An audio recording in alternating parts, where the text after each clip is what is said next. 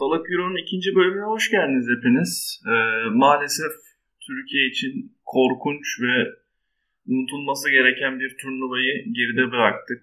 Dün İsviçre maçının ardından aslında da ilk hafta söylediğim gibi maç haftaları bittikten sonra yeni bölümleri planlamıştım ama e, Türkiye maçını da beklemeye karar verdim. Ki yani genelde bir Türkiye konuşmak istedim maalesef çok acı, çok kötü bir sonuç.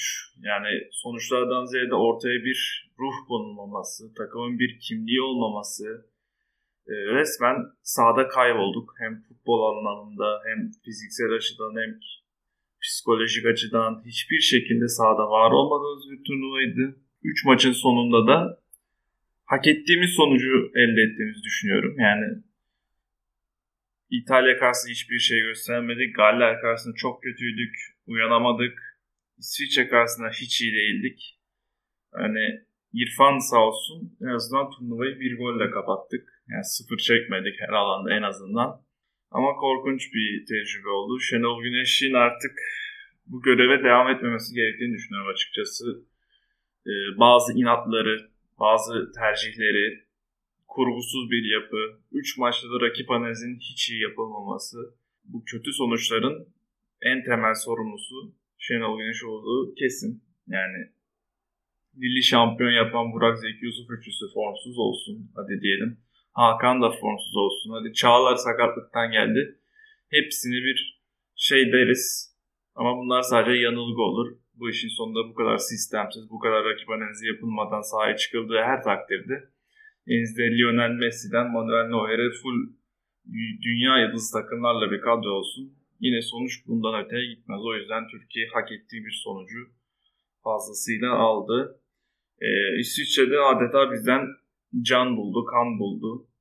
Ee, üçüncülük için önemli bir avantaj elde etti. İyi bir 3 puan aldı. Hala eksi avarajda. Ama en iyi dördüncü, üçüncü olabilme ihtimali var hala.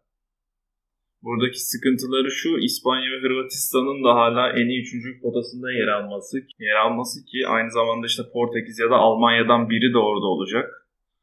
O yüzden hani ilk üç sıranın öyle dolduğu düşünürsek bu eksi bir avaraj kendi canını çok yakabilir. Bakalım neler olacak.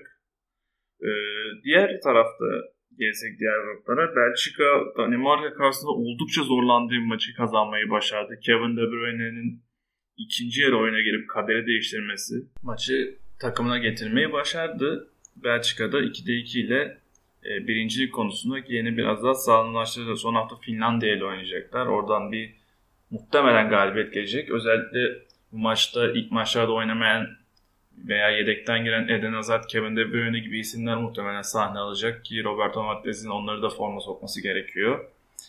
E, bakalım Belçika'nın yolu şimdi. Grupta bir sıkıntısı yok. Bu grupta tabi Danimarka'nın bile 0 puan alan Danimarka'nın ikinci şansı var. Rusya'yı yenmesi halinde çünkü eşit avarajdalar. Üstüne çıkacaklar. Belçika'nın da Finlandiya'yı yendiği senaryoda Danimarka ikinciliği alabilir. E, diğer sürprize bakarsak biraz İspanya E grubunda iki maçta sadece 2 puan alabildi. Hem İsveç hem Polonya ile berabere kaldı ki bir de penaltı kaçırdılar Polonya maçında. Hakikaten Luis Enrique zaten eleştirilmeye çok açık başlamıştı. Eleştirilmeye, topa tutulmaya çok erken başlamıştı.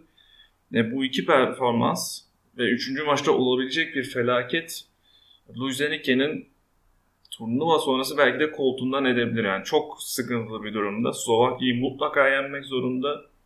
Beraberlikte de evet gruptan çıkabilir belki en iyi üçüncü olarak ama çok büyük sıkıntıda. Slovakya'yı yenmekten başka çaresi yok.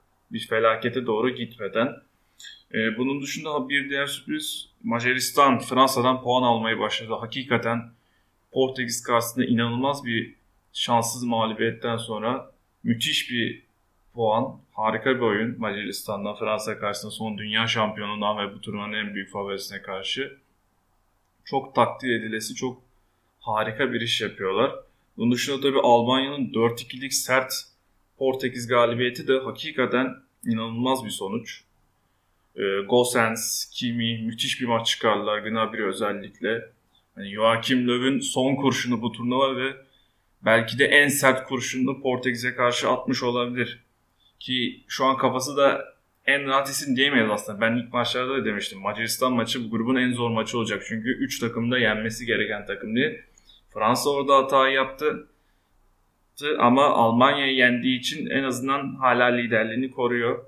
Almanya'nın Macaristan'ı yendiği senaryoda grup birinciliğini alma şansı var. Fransa ve Portekiz'in berabere bitme durumunda veya Portekiz'in kazanması durumunda. O yüzden önemli bir şans. Bakalım bu grup nasıl son hafta şekillenecek. Bir diğer hayal kırıklığı İngiltere oldu. Ee, Gary Southgate ada basını zaten sert bir basın ve Şip'ten çok fazla topa tutuluyor. Ki haklı da bir topa tutunma. İki maçta belki evet 4 puan var ama atılan bir gol var. Hücumda inanılmaz kısır bir takım. Bu kısırlığın yanında yaptığı tercihler özellikle işte Jadon Sancho'nun iki maçta da süre alamaması. Kariyer sezonlarından birini yaşayan Harry Kane'in inanılmaz etkisiz görüntüsü. Phil Foden'ın etkisiz görüntüsü. Genel anlamda hücumda çok büyük sıkıntıları var İngiltere'nin. Ee, bakalım Çek Cumhuriyeti karşısında belki ikinciliğe oynayabilirler. Çünkü birinci oldukları senaryoda F grubuna da ölüm grubuyla eşleşecekler. Bu onların başını ağrıtabilir. Tabi aynı hesaplar Çekya için de geçerli. Bakalım nasıl bir son maç olacak. İkisi de dörder puanda. Diğer tarafta İskoçya hakikaten çok güzel bir oyun oynadı. İngiltere hiç fırsat vermedi. Belki skoru değiştirecek şansları da vardı. Tartışmalı penaltı pozisyonu var. Ama Wembley'den bir puanla çıktılar. E, onların da gruptan çıkmak için Hırvatistan'a karşı mutlaka kazanmaları lazım. Ki en iyi üçüncülük için bir şansları olsun. Hatta belki avaraj durumuna göre e, 4 puan çıkacakları için ikincilik daha şansları olacak. Burası ilginç bir hal almaya başladı yine. Gary Southgate bu turnuvadan sağ çıkabilecek mi göreceğiz.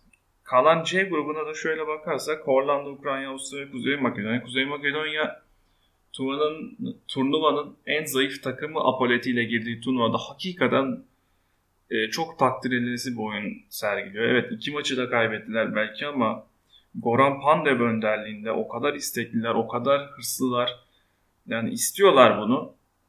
Bu turnuvada belki sıfır çekecekler. Yine kaybedecekler Hollanda'ya karşı ama en azından oynadıkları oyun istek e, birçok takımın ders çıkarması gereken bir performans. Özellikle bizim millilerimizin Türkiye'nin ne Ukrayna karşısında ne de Avusturya karşısında sinmediler, çabaladılar. İki de gol attılar birer tane rakiplerine.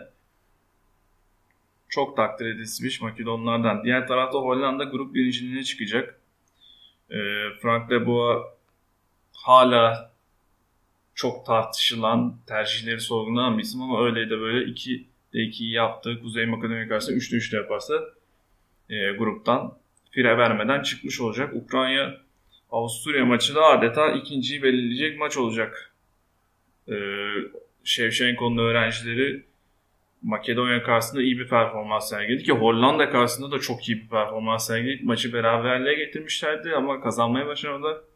Avusturya'da e, Arnavutovic'in gölgesinde kaldı biraz performansı. Makedonya'yı yenmeyi başardı. Hollanda karşısında çok etkili değillerdi. Hollanda onları rahat yendi. Özellikle Denzel Dumfries Hollanda'yı taşımaya devam ediyor. Bu maçta da golünü atmıştı. Bakalım final niteliğinde bir grup maçı olacak Ukrayna Avusturya maçı. Bakalım nasıl bir sonuç getirecek. Evet e, ikinci programında sonuna gelmiş olduk böylece.